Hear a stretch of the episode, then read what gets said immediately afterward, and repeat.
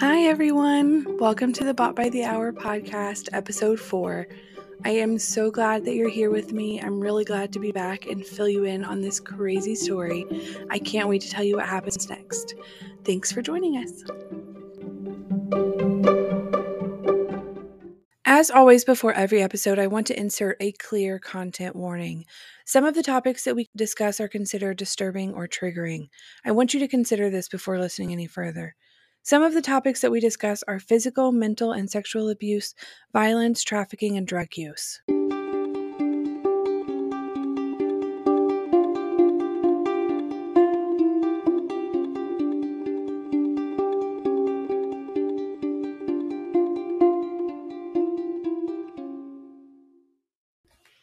Hello, everybody. I am so glad to be back this week. I am sorry about last week. I just have an enormously overwhelming amount of things going on in my personal life, and there was no way I was going to have time to complete them all. So I had to kind of pick and choose. And um, I'm just really glad I was able to squeeze y'all in um, this week. but um, I'm I kind of want to so every week before I record, I go back and I listen to the week before just to kind of remember where I was at in the story and what I had said and where, you know, where I was leading that thought with And So I wanted to kind of throw in a side note for something that I forgot to mention last week when I was telling the story. So whenever Jack asked for my phone as we were standing out in the sketch area, um I learned a very valuable lesson that night. So I don't know if you guys remember, this was like, you know, circa 2016. And the phone case wallets had just come out where you like you know, put everything in one place, you know. So that way, if you lose anything, you're totally screwed, uh, which is exactly what happened. So I, because I was traveling, I even had my social security card in there. Um, so my debit cards, I even had my food stamp card in there because I was struggling. You know, that's how I ended up in that situation. Um, so I had everything though my driver's license, my debit cards, um, my social security cards, all of that was inside of my phone wallet case thing that had a super convenient little wristlet, you know, uh, hook thing, and that helped zero uh, when I handed it over. so, um, that way I because I've had some people who have asked, they're like, well, you know, why didn't you leave? And I'm like, yeah, no, I literally had nothing and nothing, like zero stuff. And, um, I think so. Everybody, obviously, depending on the situation and where you're at in your life and where you're at in your trauma and your responses to trauma, there's like a fight or a flight response and and or a freeze uh and so uh, now where i'm at in my life currently it is almost always a fight response. I can't tell you how many times i've heard a sound and i've flung the door open because i'm coming out to fight. Um but at that point because i had not uh, because I was so confused about what was happening. it was definitely in a freeze standpoint. Um, so not to validate why I stayed. Okay, anybody who's been in an abusive, narcissistic, controlling relationship, someone who already has trauma from their past, you know, um, my trauma started very young. I was a child when when that all began, and so I had a life of, you know. I was built for this, basically. Uh, but, you know, it just, I don't need to validate why I stayed, but I want people to understand, you know, what was happening in my mind at that time and and why I made the decisions that I made and why I felt so stuck and so um, you know, unable to get out. I literally had nothing. I was just besides some high heels I couldn't hardly walk in. Seriously though, the heels were horrible, especially those Goodwill ones because they were already all worn down and so they weren't even like comfortable. It was it was bad.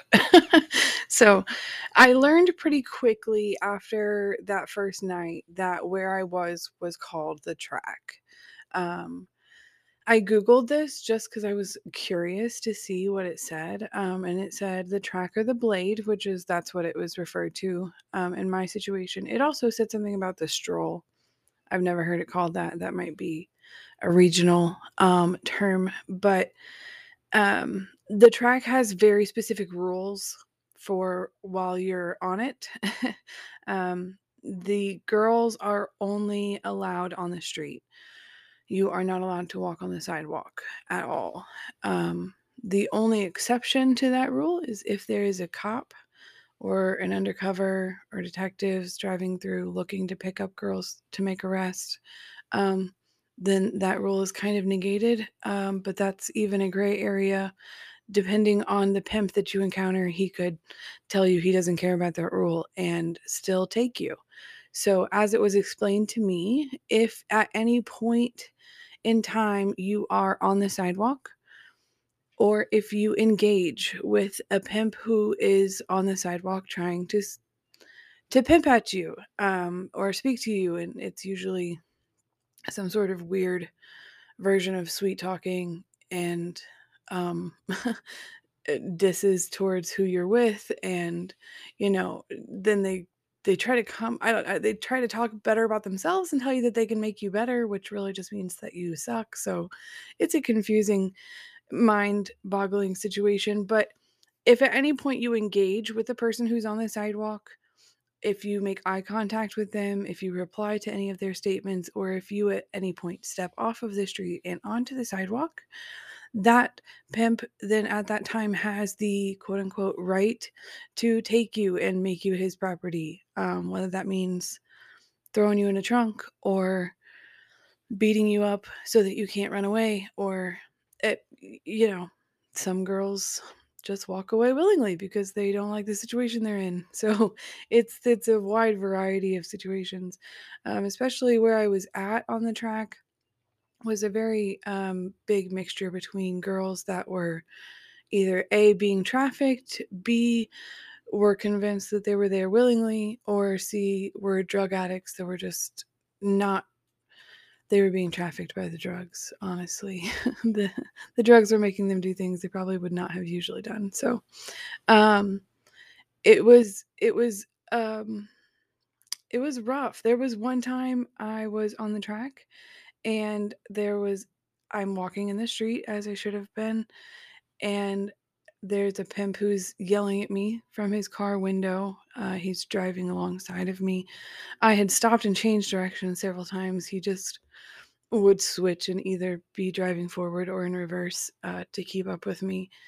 And I did not ever engage with him or respond to him in any way. Um, and he actually proceeded to hit me with his car. Uh, he, hit, I mean, not like it, it didn't injure me. He just bumped me. Um, and to the point that I started to reach out for Jack. And I called Jack and I'm like, hey, got a situation. And he shows up and I guess Jack was somewhat um I, I don't know. He was well respected in his criminal field, um, but basically, literally. So, um, Eh, eh, once the Jack pulled up and the the other man got out of his car, and they, he's like, "I'm so sorry. I'm so sorry. I didn't realize that that she was yours. I, you know," and that was one of the first times that it was like, okay, a Jack does have my back, like he says he does and B, I'm with somebody who is apparently like feared and respected, which made me feel, you know, and but then also at the same time to hear someone refer to me as somebody else's property was like, oh yeah. this is oh yeah. Um so because part of the you know, isolation of this um you know, the the track was the brainwashing phase. I was on the track every single night for the first I don't really know how long, honestly. It, it's kind of all a blur. It was a long time. Um, and we didn't leave the house sometimes until 10 o'clock, 11 o'clock, midnight. And then we would leave as soon as the sun come up or uh, Jack used to say we we have to leave before the school buses start coming around because he was respectable and we don't, you know, do this in front of children. so it was always crazy to me. That was one thing Jack used to always say uh, women and children need to be protected. And I used to be like, I'm a woman. Does he know? Does, does some, can somebody tell him I'm a woman? because, but I guess in in his mind, I was already, you know, like damaged and ruined. Um, he one of his other common things was he had us refer to him as dad. I say us. Sometimes there was other girls. Sometimes there weren't. It kind of went in waves uh, for the the period of time that I was there. Um, but he had us call him dad, and um, he used to say all the time, "You're here because your father didn't do his job. That's why I'm your dad now." And it was so um it was true and and that is probably the hardest thing with people who are like severely narcissistic and have like developed and honed these manipulation skills is that they can seriously manipulate you with the truth. Like it was like well okay. Yeah that makes sense all right well if he's right about that like what else is he right about you know um, that's not what I think now, but in the situation, it was, you know, after I am going through all of these nights on the track, um, eventually I did ask Jack. I was like, "Look, I need to I need to call my mom because she's to like there's she's to call the cops or something like if I don't reach out to her, you know." And so he was like, "Okay, fine, you know, but I have to be in the room." And so I did get to call her and looking back, I wonder like what would have been different, like if I could have come up with like a code, like a way to tell her what was going on. But not only was he there, I was so prideful. I mean, so to admit that you've like gotten yourself into this situation is not it's not fun. It's not it's a very hard thing um to accept. Um you no longer like trust yourself anymore um because like so there's just a lot there. I was I was really ashamed. I felt really guilty. I felt like I had made like this huge mistake and I really felt like I could get myself out of it. Like I just needed some more time and I was going to like figure it out and I was going to, you know. And so I called my mom and I just kept with the boyfriend story. I didn't really tell her what was happening. Um he gave her a different name than what he gave me, which caught me off guard, but then you know, being in the situation, I'm still like, you know, getting used to the fact that I'm in this situation. And so I'm like, wait, why would he lie about his name? because naive, you know, like honest, trusting me is like, what? That's not your name. And so it just, you know, there was a lot, a lot of it was weird. It was, and I really didn't understand like the magnitude of who I was dealing with. Jack was a master manipulator. Like, if I could, the he like completely dismantled my brain and then like put it back together however he wanted to, is the short story of what happened. but he became my source of information for everything. I was completely cut off. I had the track at night, I was locked in the basement during the day, and I had a cell phone with only his phone number in it, and he checked it on a regular basis. There was not any way that I could have done anything without him knowing. Like, it was there were sometimes there were other people in the basement with me, um, his relatives or family members or it and everybody was like they just knew like in fact it there at one point I guess somebody new came over and they were like, Who's that? and pointed to me. And they were like, Don't talk to her. That's just one of his hoes. And I was like, Oh, I'm literally nobody. okay. Alrighty then. So it, it was a very, very confusing It it took me longer to absorb than I would like to admit. I'm not gonna lie. Like, there looking back, I'm like eh, like, I wonder if I would have ever said anything to to the people that were there, like, if I wouldn't have been so shocked and frozen. You know, like, "Hey, do you guys know that, like, I'm not here willingly?" Like, but it on top of that Jack I should I feel like I wish you guys could just, like, see him it just in live person for, like, 2 minutes. He is so charismatic and charming, and when I was with him, while the situation was, like, super traumatizing and really horrible, and my brain could not comprehend or wrap around or process he was so nice about it, coming out now, like, I'm trying to figure out how to explain this, like, that sounds so weird, but he was so sweet, like, he was so when he wasn't sweet, it was horrible. The rest of the time, he was great.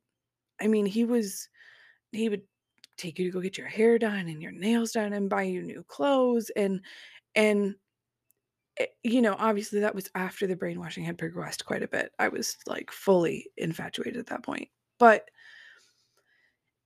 even at the beginning, I mean, it he was that first night on the track after I came back and I had some money, um he the el like, the elatement in his face, he was so excited, he was so proud of me, and I had never had anybody that that made me feel that way before. I had never had anybody that was like, "Yes, you're it, you're gonna you're like, you're I found the winner." Like, nobody has ever just I've been the prize possession to anybody, and so it was kind of like, "Okay, alright, I'm good at well, apparently I'm good at this."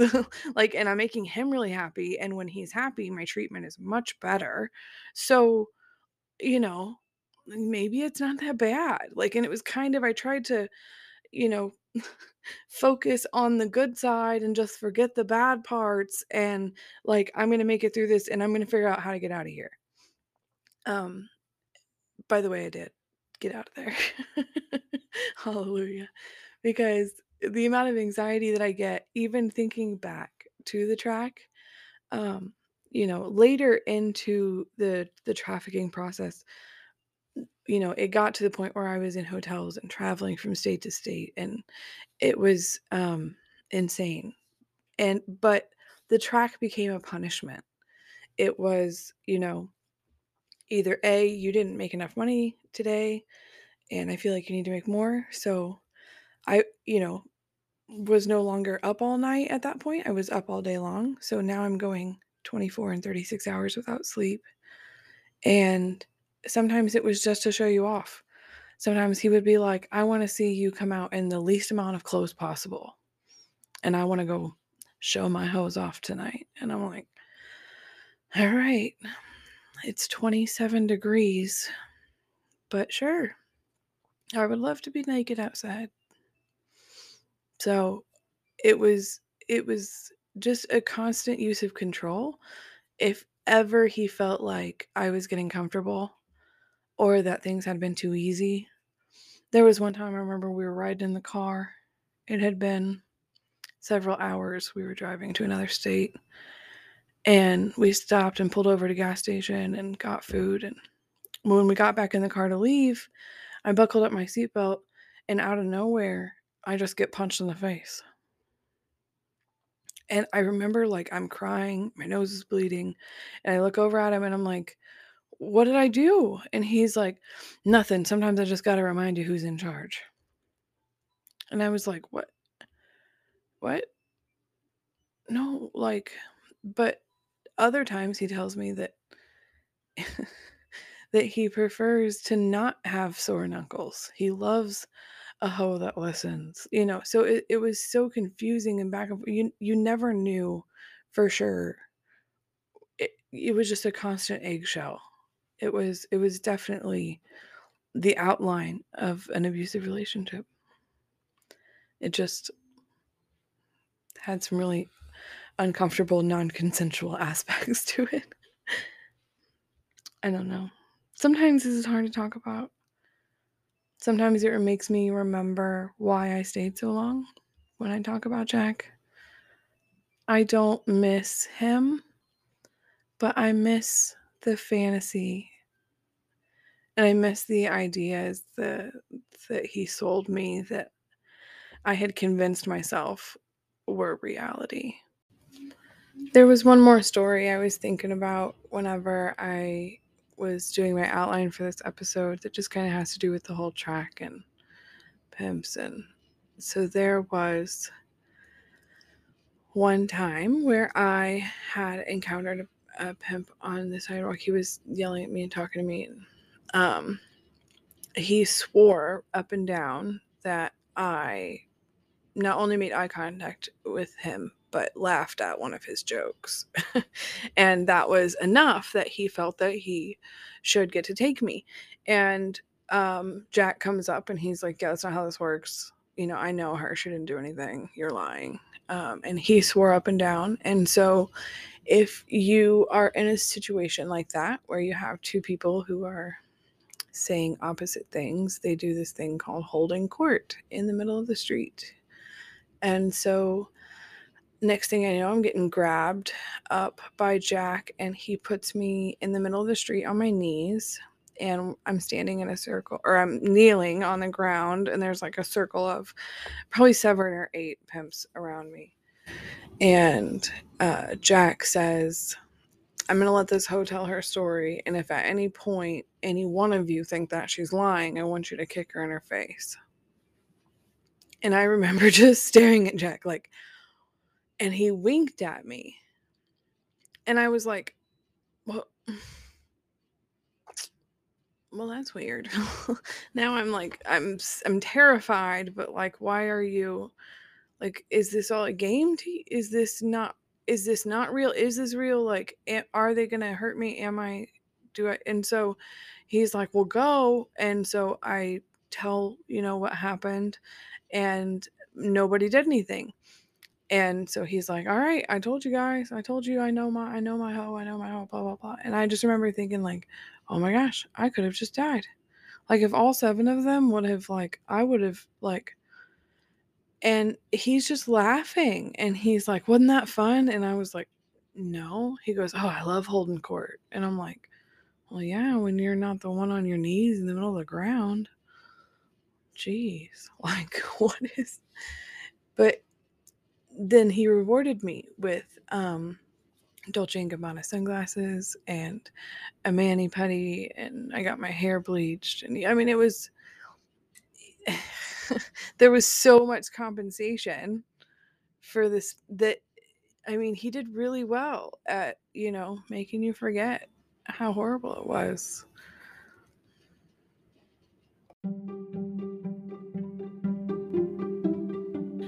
Thank you guys so much for joining me for episode four. Um, I'm sorry if this one was not as um, funny or happy, but I'm going to be totally real with you guys as much as I can. So some of this is is a little harder to talk about, you know, and, and especially getting into these next few episodes when we get into the nitty gritty of of what it was like being there on a daily basis. Um, you know, there's probably going to not be as many funny, happy moments, but I'll try and, and throw them in when I can. I'm so glad that you guys were able to listen to this episode. Please, if you visit my site on Anchor, you can leave me a voice message, you can leave me comments. Um, I would love to hear from you guys. And always, the biggest support is sharing this with your friends. So if you could just do that, I have a website, I have a Facebook page. You can search Jill Jones or Bought by the Hour. I'm glad you're here. Thanks for joining. I can't wait to tell you the rest of the story.